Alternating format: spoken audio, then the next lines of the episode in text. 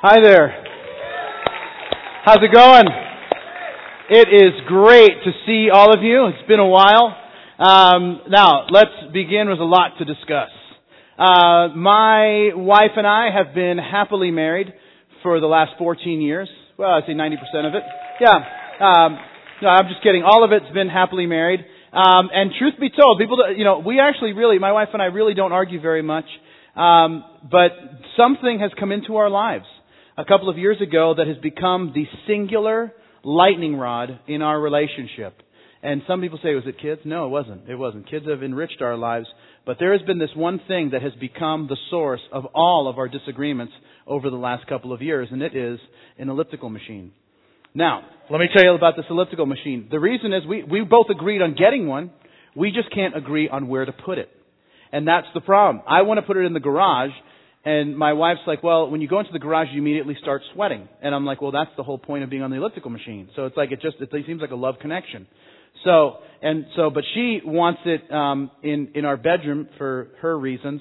And, um, I, and I laid out all of my reasoning as to why it only makes sense for the elliptical machine to be in the garage. And, um, and now someone asked me just recently, so where is it? Oh, it's in our bedroom. Um, and that's because I, there's a certain philosophy that I live by, and that is, uh, and if you're married, you may want to adopt this and write it down, and that is that he who has a happy wife has a happy life. So you may want to consider that. Um, so, thank you. So anyway, um, so like, uh, so my dad is over my house a couple weeks ago, and he was, uh, I was showing him some pictures of the kids that are in the bedroom, and he looks, he goes, "Oh, I didn't know you had an elliptical machine." And I said, "Yes, it, it watches over us at night while we sleep." And um, and I said, but the other thing is, is that when Carrie and I, um, if we haven't had an argument in a while, all I have to do is say elliptical machine, and it immediately sparks. Um, you know, sparks something. And um, now you, you're gonna, you're thinking like, you know, your wife was in the first service. Um, is this going to create a problem for you that you're talking about the elliptical machine? The answer is yes, it is. Uh, but I'm willing to fall on that sword for you. That's how much I love you. I'm willing to fall on that sword um, because I, because I do want to make. There is a point to all of this, and that's this, and that is that even people who love God and love each other still can disagree. In, in fact, uh, we've been kidding, but in all seriousness, there's a lot of things that that Christians disagree on. Um, there's actually points of theology that Christians disagree on. Now, I'm not talking about the big stuff. You know, did Jesus rise from the dead? Is the Bible for real, or anything like that? Um, but there's there are some secondary issues that there are wonderful Christian people on both sides, and they just can't seem to agree, and that's okay. We can still be brothers and sisters even if we don't agree on every point. But there's also matters of not theology but methodology where there'll be some disagreement. Now let me give you an example. Um, because the Bible talks about modesty and, um, and, and that sort of thing about dressing modestly, there's a, there's a debate, uh, you know, not, not a huge thing, but there's a thing that, that people will have to decide. And that is, so if you're a Christian and you go to the beach, can you wear a two-piece bathing suit? And that's, that's, some people say yes, that it's okay. Some people say no, that it's a really, it's a violation of what the Bible says about modesty. And there's kind of this thing goes back and forth. Um, you know, and, and I personally wear one piece when I go to the, to the beach, but, you know, that's really, that's really up, it's up to you. Um, now there are Christians, and there are some in, in certain like uh, certain denominations that will say that um, for women to, that that women shouldn't wear makeup, and that really comes from I personally think a distortion, a kind of twisting and a kind of not understanding the, the context of one particular passage of scripture that says that your adornment shouldn't be outward, but that your adornment should be inward. Um, so they say, well, that because of that, Christian, you know, women should not wear makeup.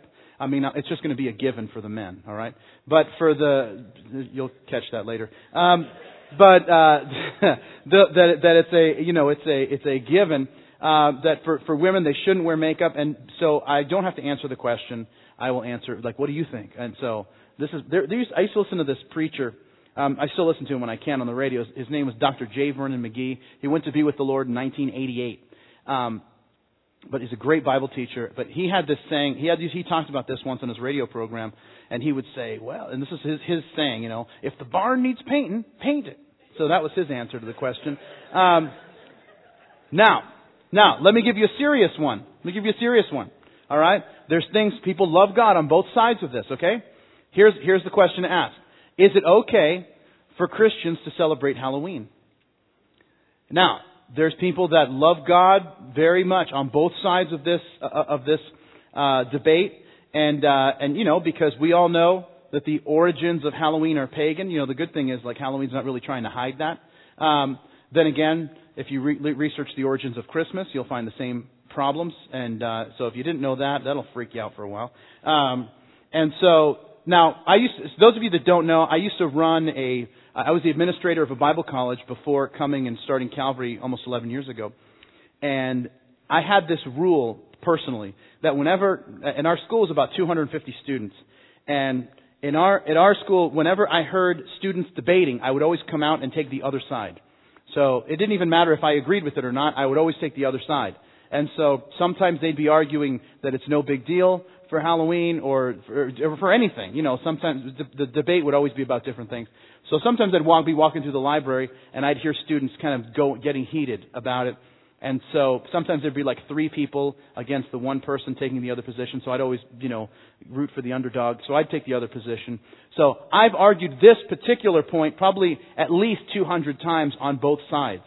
So I, um, so, and just to answer the question, like, well, how, what do you think about it? And, um, and is it totally wrong? Are you like worshiping Satan to, to dress up and, and something, or, or is it not that big of a deal? Um, personally, I let my kids dress up um, and, uh, and and get candy. One of the reasons is because my kids dress up every day of the year anyway.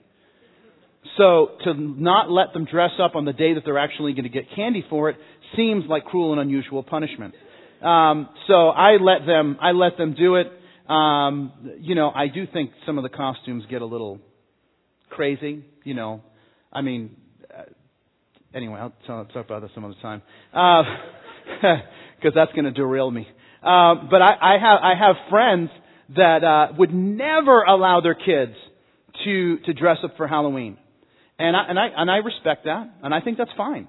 I don't think there's, there's a right or wrong answer. Uh, I personally see it as an opportunity on my block to minister to my neighbors.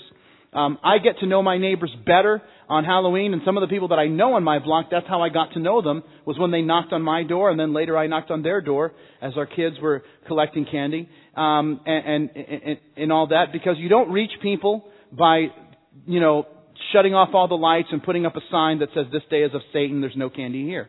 Um, there, you know, you don't reach a lot of people. I mean, you may reach someone, but you don't want, probably want to mess with them. Um, but so, I, so we, we've kind of gone a different direction. We've decided that we're going to have the best candy on our block. And, uh, and so like kids will, you know, they'll try to make a couple rounds. And so sometimes, uh, to get the candy, because we have awesome candy at our house. We don't go like the Brach's candy. Like, I want to throw Brach's candy at the house of the people that give my kids Brach's candy. But I don't because I love God. But I think about it. I'll be honest with you. Um, and, uh, but so what happens is, is that, and sometimes, you know, there's like these little comic books that you can buy that kind of tell the story of the gospel. And so, you know, we've done that. We, we'll buy these, um, these little comic books that, that tell the story of the gospel. And we'll put them in with the candy. And you'd be amazed at how much these kids love these little comic books. And it's not because, you know, they're like the coolest things ever or anything, but because we give such awesome candy and the parents are like, oh, do you want this? Like, whoa, whoa, don't throw that away. The man who gave us the adult sized Three Musketeers gave us this. Let's listen to what he has to say. All right, you know, so that's kind of how it, how, how it goes. Um, plus, the other thing about this too, and this is just an aside, is that uh, Halloween is a great opportunity to teach your kids about tithing because they get all this candy and then you have to say you got to give God the first 10%. I do that at my house. I play the role of God. And so they give, anyway, so you can do that at your house. Um, so that, that, that works out pretty well. Um, but here's the key, right? And that is, can we disagree and still love each other?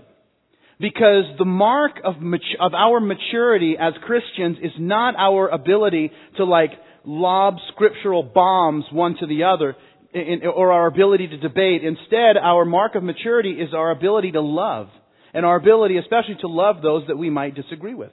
Is knowing what we believe important? Absolutely. But we'll never reach anyone if all we care about is being right and really care nothing for them as individuals. Jesus would say it this way. It's in your notes and it's on the screen. He said, by this, all will know that you're my disciples if you have love for one another. You see, I really believe that this is at the heart of why we have conflict as people. And that is we are so bent on being right. We're so bent on being right that, that we forget the true mark of Christian maturity, and that is love. And listen, if we're really mature, we will stop insisting on having our way and we'll use moments of disagreement as opportunity to express love to the person that we might be in disagreement with. And this is at the very heart of what Paul's going to talk about in the book of Romans, chapter 14. So if you have your Bible, I'd invite you to open there uh, in uh, Romans 14 as we're working our way through this book of Romans. And uh, if you will follow what we're going to talk about here, what Paul lays out for us in Romans 14, it will minimize the amount of conflict that you get into. It will minimize the, the amount of arguments that you find yourself engaging in. And listen, if, if we will follow his instructions, the people that we even disagree with will feel loved by us. The people that we'd say, man, I, I, I totally disagree with him on this issue, I totally disagree with her, they will still feel like we care about them, and the only way that we're going to win them is through, is through that very issue of them feeling that, that, that we care about them. Not with our debating skills, but instead with a loving attitude. So we're going to start in Romans 14 and verse 1. Here's where we pick it up in verse 1. It says, Receive one who is weak in the faith, but not to disputes over doubtful things. For one believes he may eat all things, but he who is weak eats only vegetables. And let not him who eats despise him who does not eat, and let him who does not eat judge him who eats, for God has received him. And who are you to judge another's servant? For to his own master he stands or falls. Indeed, he will be able to stand, for God is able to make him stand. One person esteems one day above another, another esteems every day alike. Let each be fully convinced in his own mind. He who observes the day observes it to the Lord, and he who does not observe the day to the Lord, he does not observe it. He who eats, eats to the Lord, for he gives God thanks, and he who does not eat to the Lord, he does not eat, but he gives God thanks. For none of us lives to himself, or one dies to himself. For if we live, we live to the Lord. If we die, we die to the Lord. Therefore, whether we live or die, we are the Lord's. For to this end Christ died and rose and lived and lived again, that he might be the Lord of both the dead and the living. But why do you judge your brother? Or why do you show contempt for your brother? For we shall all stand before the judgment seat of Christ. For as it is written, As I live, says the Lord, every knee shall bow to me, and every tongue shall confess to God. So then, each of us shall give account him, of himself to God. Therefore, let us not judge one another any more, but rather resolve this and not put a stumbling block or a cause to fall in our brother's way. Now, if you pause there and give me your attention, I want to tell you three things about reducing conflict, about getting along. Um, and, and so here's the first one, if you're taking notes, and that is put aside secondary issues. Put aside secondary issues. Now, please don't misunderstand. There are moments to argue and defend the faith. There are moments where we just can't go along and be team players. Uh, and this, you know, this doesn't mean that if you're single and um, you're going to marry someone who isn't a Christian because, well, you know, we all have differences, right?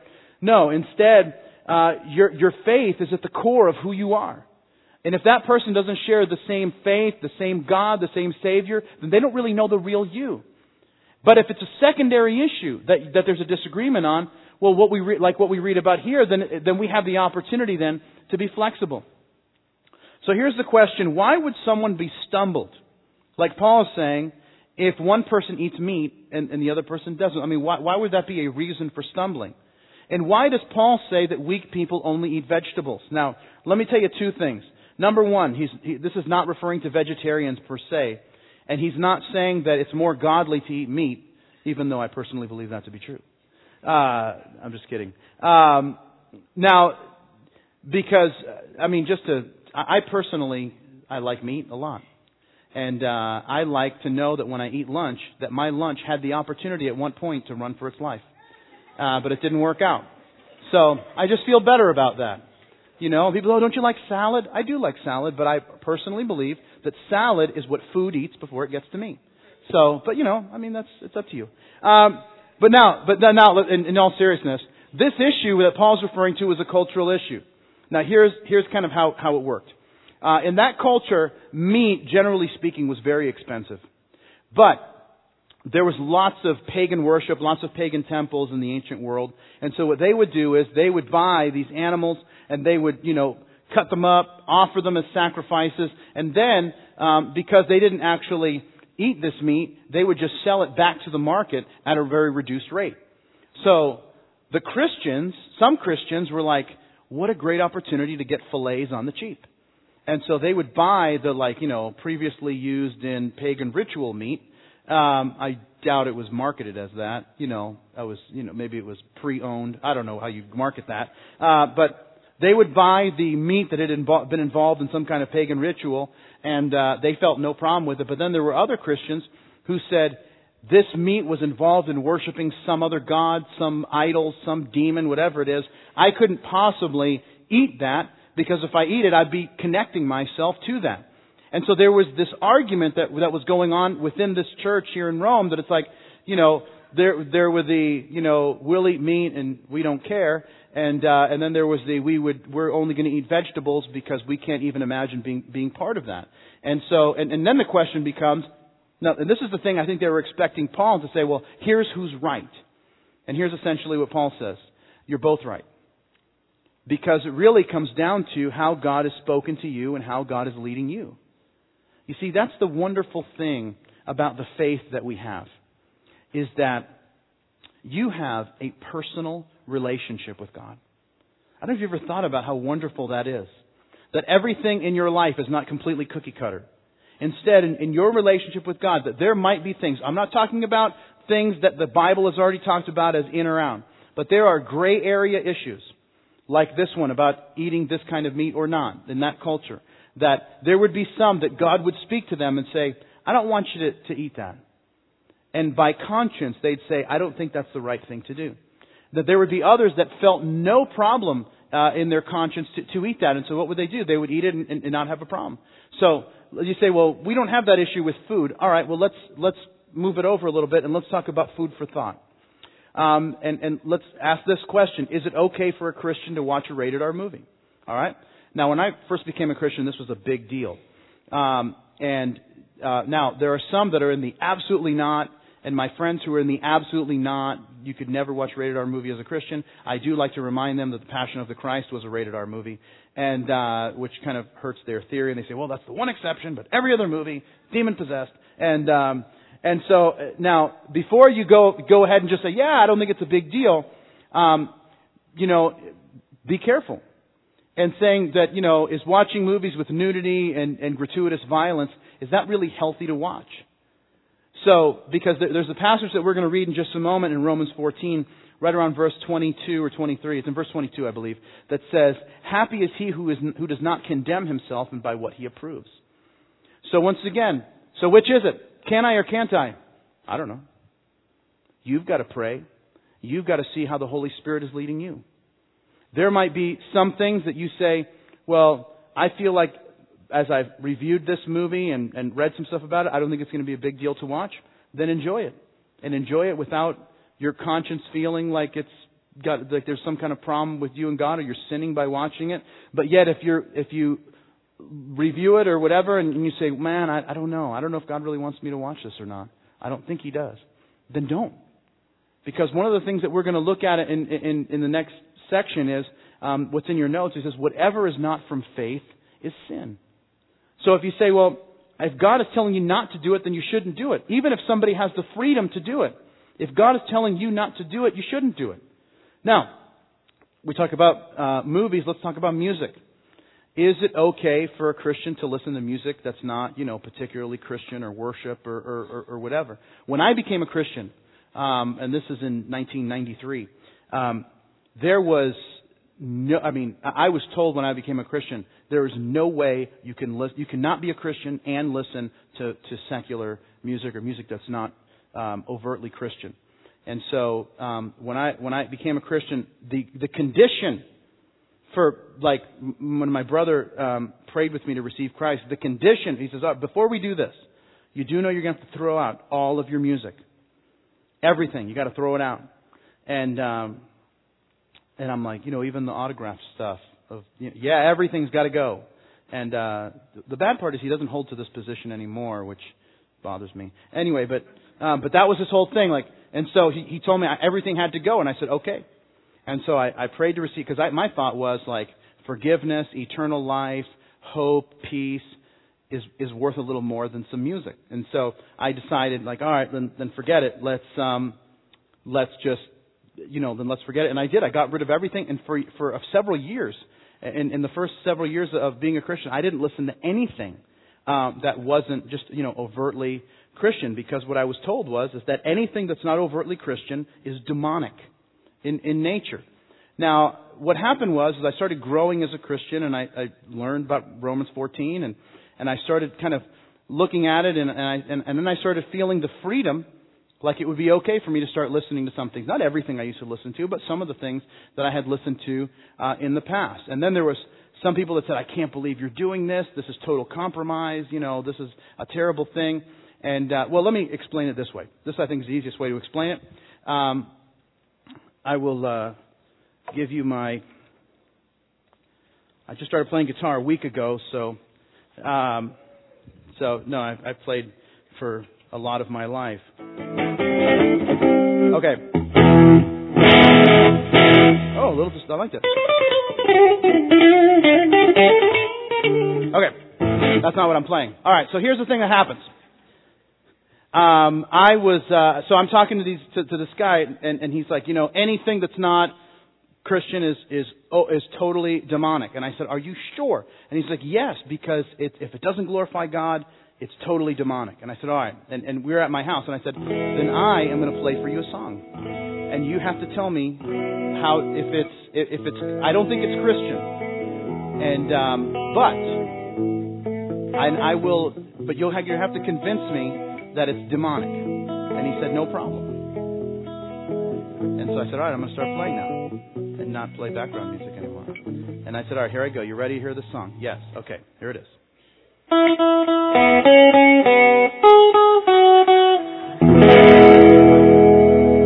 Now, thank you. Good night.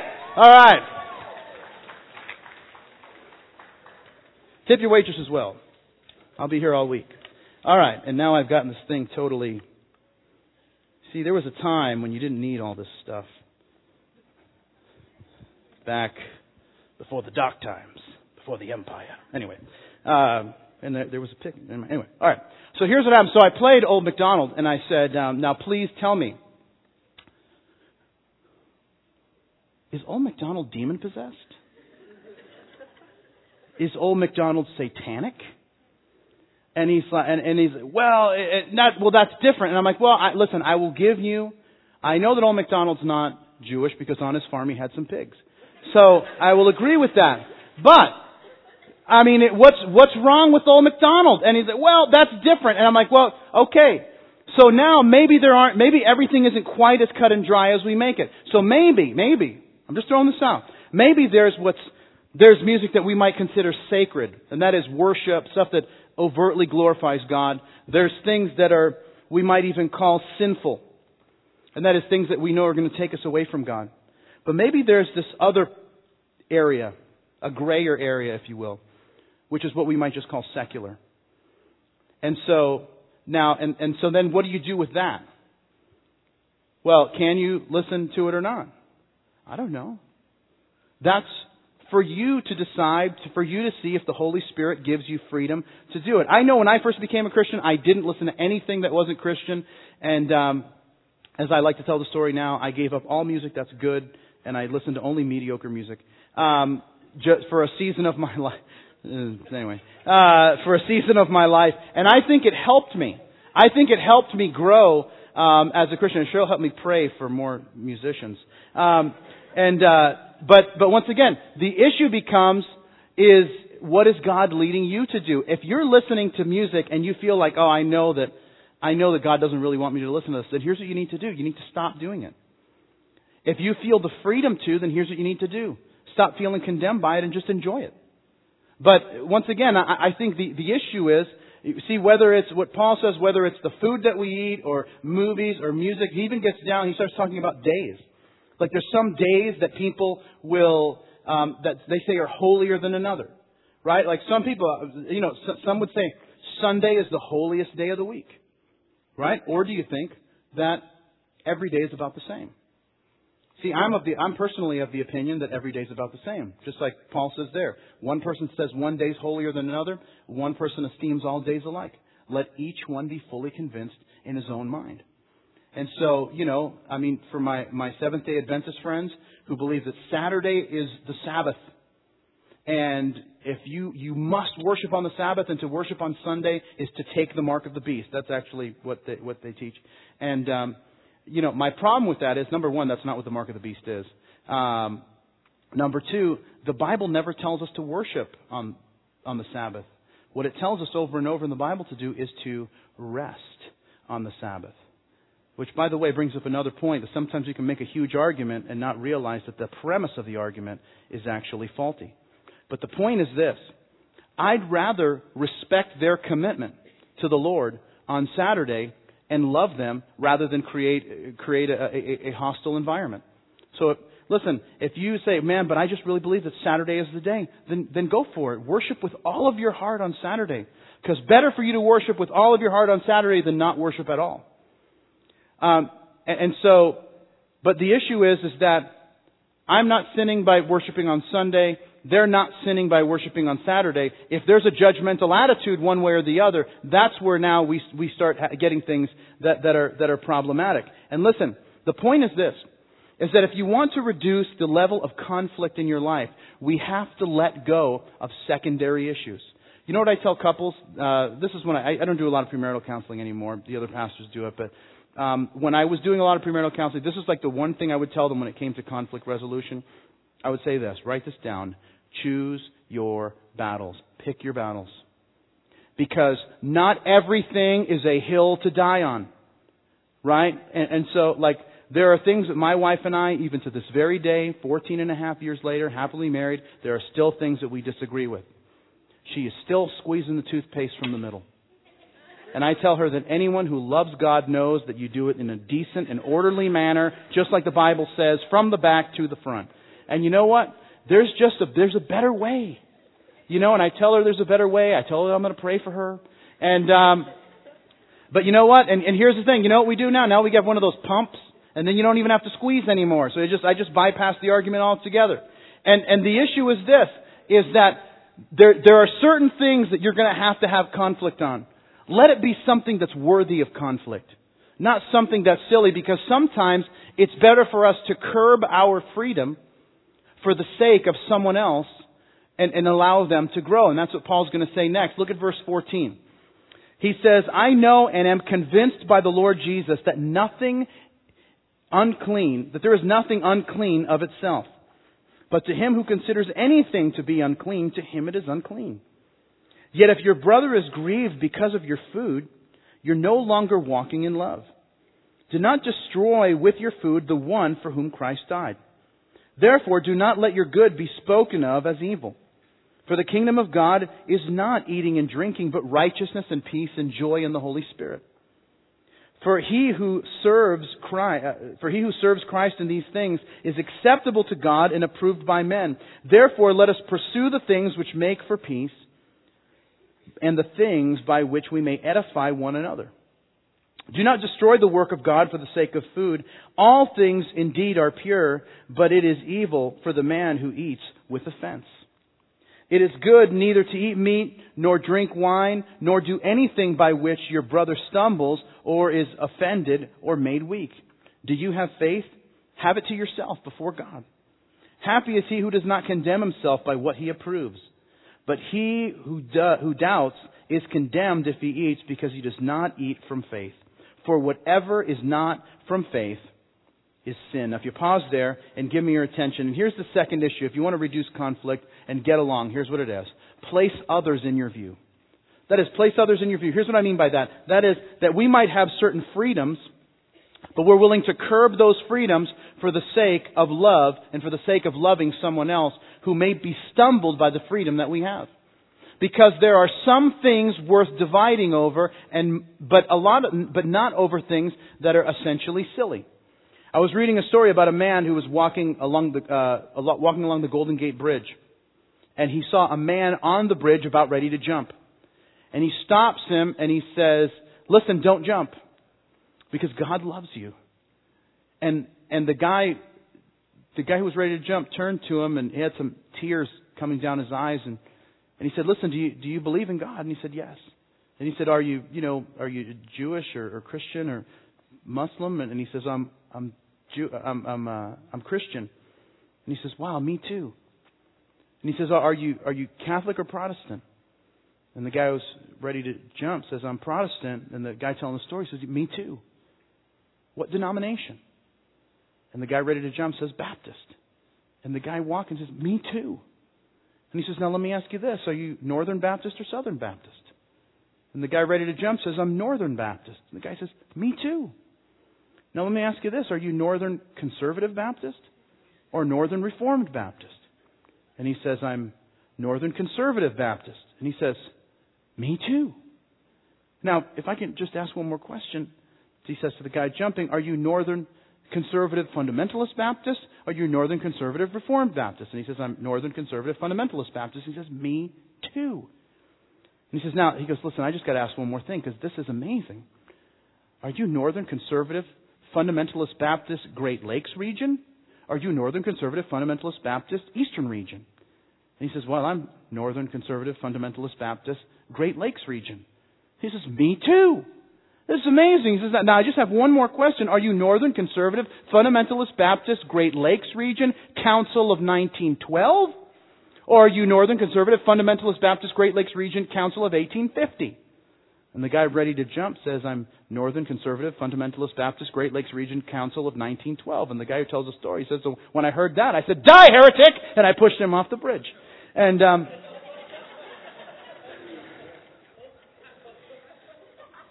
I don't think it's a true story. Because um, I did read it out of the National Enquirer. Uh, no, I'm just kidding. But the point is this. We don't divide over silly things. All right? And, and, and listen, and the point that Paul makes is don't stumble people with your freedom. Listen, let me just give you as an example. Um, according to the Bible, there's actually nothing wrong with having a drink. The, according, there's nothing wrong with having a drink. The Bible has plenty to say about the sin of drunkenness. But uh, drinking was very common in the culture of the Bible. In fact, at one point, Paul tells Timothy, um, his his protege, in 1 Timothy chapter five, he's having these stomach ailments, and he says, "Listen, stop just drinking water and drink a little bit of wine. That's going to help you with the stomach uh, problems that you have." So there's freedom there. Not freedom to get drunk, but there's freedom in, to to have to have a drink. Now, but sometimes, and this, and I'm and I'm I'm speaking autobiographically here. And I don't have a problem if somebody drinks or not. Um, but one out of three people in America is either an alcoholic or has a family member uh, who who has who has struggled with with alcoholism. And so the freedom can sometimes make people stumble. And so because my just about every time that we go out, we see somebody from church or somebody who knows who I am somehow or whatever. Um, I've just chosen that I just don't drink. And not because I think it's wrong, but because I, I, I believe that curbing my freedom for the sake of someone else is, act, is, is actually um, the best thing for me, and I believe that it's how God has led me uh, to live. And so, because I just can't even imagine how awkward it would be for someone to to be sitting in the restaurant with their spouse and see, hey, look, that's Pastor Bob and, and Carrie over there. Let's go say hi. And right as they walk up, I'm slamming back a Dos Equis. And I'm like, hey, I mean, what do you say? You know, just stay thirsty, my friends. I mean, that's about all you can say, right? I mean, I, I don't know what else to say. I mean, it'd just be really awkward, right? Uh, and so, you know, some things aren't in the notes. Uh, that's. I actually think those commercials are funny. Uh, but here's, but here's the thing. Um, it's not that having a beer is wrong. It's that it has, because it has the potential to stumble so many people, I curb my freedom for the sake of that other person who might be stumbled. Because I'd rather curb my freedom and be able to preach the gospel to them and see them grow to maturity in Christ than to than flaunt my freedom and actually see that person stumble and walk away from God. And I'm telling you, I, I see this happen. This happens in my life all the time because I see people from church, like every time I go to Publix, or someone who used to attend, or whatever, that that um, and and I see them. And when we're shopping, and I'm telling you, um, there, there's a funny thing that happens. Whenever you see, when I see someone from church that sees my, my family and I at Publix, um, personally, I think shopping is like the most relaxing thing in the world. Um, my whole thing is, I took care, I'll do whatever you want, just let me push the cart. I just think that is like the most relaxing thing ever. So I just push the cart around and I talk to the kids and, you know, all that. Is just, I, I find it fun. And, um, but when someone from church comes up and says hi, the first thing they do is look in my cart. And, um, now it's okay because the first thing I do is look in their cart. And I'm like, what you got? Hey, that looks good. Anyway, so that's just, anyways, just telling you, I'm just, that's what happens. And, but, but you know what's weird is that now when I when I am in, in Publix with my family, I'm thinking like the chances of me seeing somebody from church are very high. What am I buying? And so like the other day, I was actually I, I was trying to talk my wife into allowing me to buy some Twinkies. And uh and I thought I'm like, hey, you know, and I had this whole case built as to why this would be a good thing. And then I thought someone from church might be in the next aisle. And I thought, ah, leave it alone. Kara, grab the broccoli. Let's get out of here. You know, and uh because I just don't just Twinkies. What's you know anyway? So I didn't want that. That would be an awkward conversation. Because what he says is the kingdom of God is not about eating or drinking. Instead, it's about righteousness, peace, and joy in the Holy Spirit. It's about righteousness, doing the right thing because we've been made right with God. It's about peace, that there's peace between us and God, and now th- th- this ability for there to be peace one with another. And joy in the Holy Spirit, that is experiencing the goodness of God in our lives. You see, the point is, if we want to impact the lives of other people, there may be a point in time where we have to curb our freedom for the purpose of ministering to them. And listen, if you're a parent, you know this principle. You, understand this to be the case. There are shows that you watch, and I'm not saying that they're shows that are sinful or bad. They're shows that are probably good and funny and entertaining and, and all that. But there are shows that you watch that you wouldn't show to your kids because they're just not able to handle them. And so what you do is when your kids are awake, you actually curb your freedom for the sake of your kids because love trumps freedom. And so because of your love for them, you're willing to curb it because you don't want to do anything that hurts them or confuses them or stunts them in any way. And that's the point that Paul is making here. Is that we look on at the people around us and people that might even dis- disagree and to say, you know what, would it be a big deal for me to curb my freedom for the sake of this person so that they feel loved by me?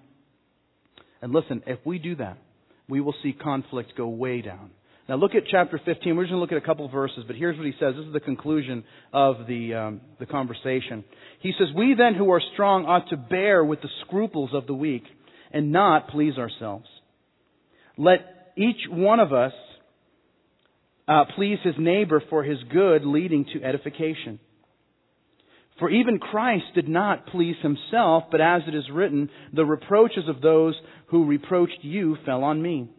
For whatever things were written before were written for our learning, that we, through the patience and comfort of the Scriptures, might have hope. Now may the God of patience and comfort grant you to be like-minded towards one another according to Christ Jesus, that you may be with one mind and one mouth, glorify God, the God and Father of our Lord Jesus Christ. Therefore, Receive one another just as Christ also received us to the glory of God. Now, if you pause there and give me your attention, listen. What, the, the main reason we have conflict is because we don't get our way. The reason that many marriages struggle isn't because one person doesn't love the other. It's because he or she loves himself a little bit more than he loves the other. And when there's a struggle of the wills, you're always going to pull for the person that you love a little bit more. What makes marriages work is sacrifice. What makes really any relationship work is sacrifice and mutual respect. And when I walk into a situation, when any of us walk into a situation, and our goal is to please ourselves, that relationship is doomed. And let me just tell you that it is human nature to desire to please yourself. And that's because we are all fallen fallen people, sold into sin according to what the Bible says. But see, the gospel teaches us something different. He teaches us something that is completely countercultural to what our natural desire is. And that is to put aside our desires for the well-being of others. And it gives us Jesus as the picture and the model of, of, of, of this point. You see, in, in Philippians chapter 2, here's what it says. Let this mind be in you, which was also in Christ Jesus, who being in the form of God did not consider it robbery to be equal with God, but made himself of no reputation, taking the form of a bondservant and coming in the likeness of men. And being found in appearance as a man, he humbled himself and became obedient to the point of death, even the death of the cross. Listen, Jesus is the model for us of humility. And so, because when we humble ourselves before God for the sake of others and say, I will curb what is maybe a right that I have or a freedom that I have, but I will say no to that for the sake of someone else. Here's what will happen. Look at what happens in, in what God did for Jesus in, in Philippians 2. This is verse 9, still in your notes. It says, Therefore God has also highly exalted him and given him the name which is above every name, that at the name of Jesus every knee should bow of those in heaven and of those on earth and of those under the earth, and that every tongue should confess that Jesus Christ is Lord to the glory of God the Father. Listen, here's what happens. Here's what the Bible says. It says, it says this in Proverbs chapter 3. It says that God opposes the proud, but He gives grace to the humble.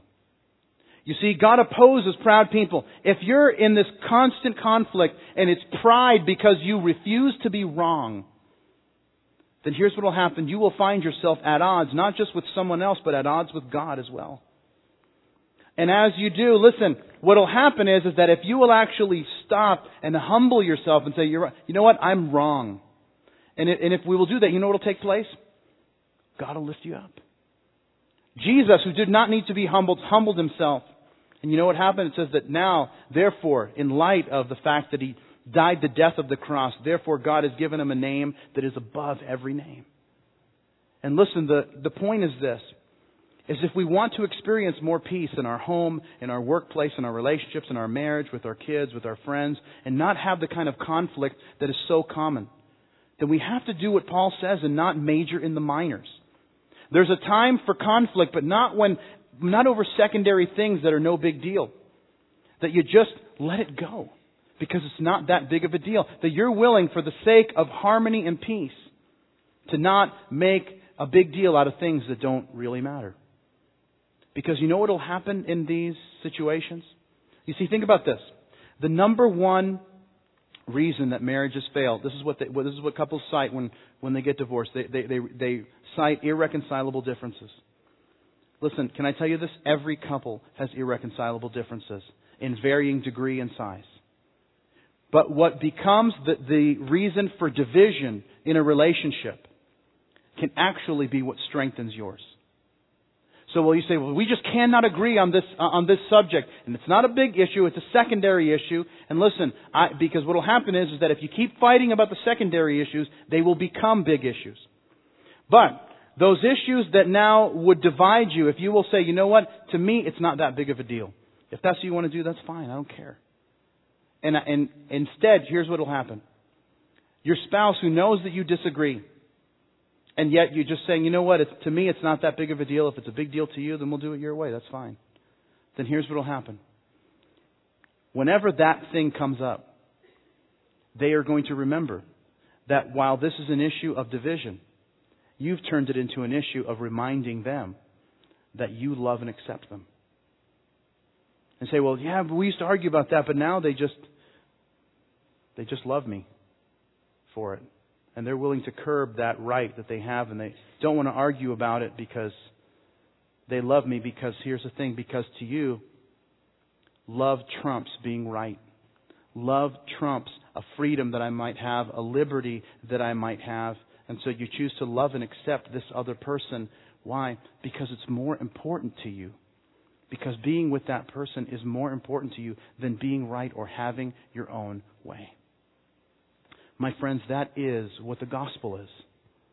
Can I tell you something? When mankind sinned and all of us followed suit because we've all sinned, we've all done the wrong thing, every single one of us, God, it was like, I mean, that's it. It's over. God didn't have to actually chase us. And yet He did. Because this issue of sin, what could have been the thing that divides us and God, became the point of reconciliation between us and God. The very issue that God could have pointed and said, you know why we don't have a relationship is because of this.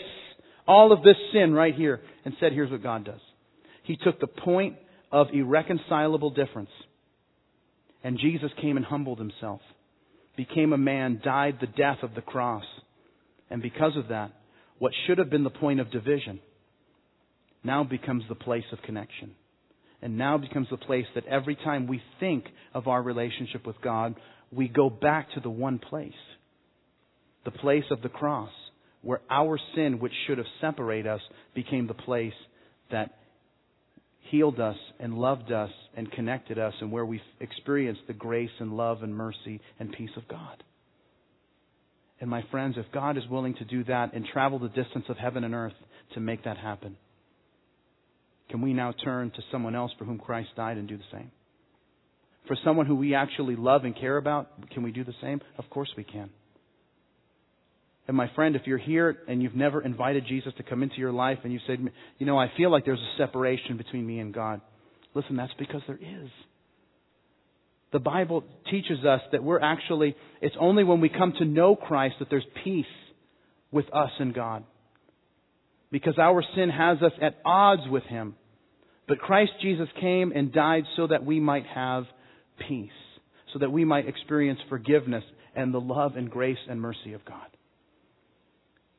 And listen, what should have separated us from God now gives us an opportunity to be in relationship with God. And if you've never invited Christ into your life, listen, you can call out to Him here and now and experience that life transforming grace and forgiveness that He offers. Let's pray together. And Lord, thank you so much. Thank you for your love. Thank you for when we were irreconcilably separated from you you didn't leave us there. Instead, the point of disconnection now became the point of connection through your love and sacrifice.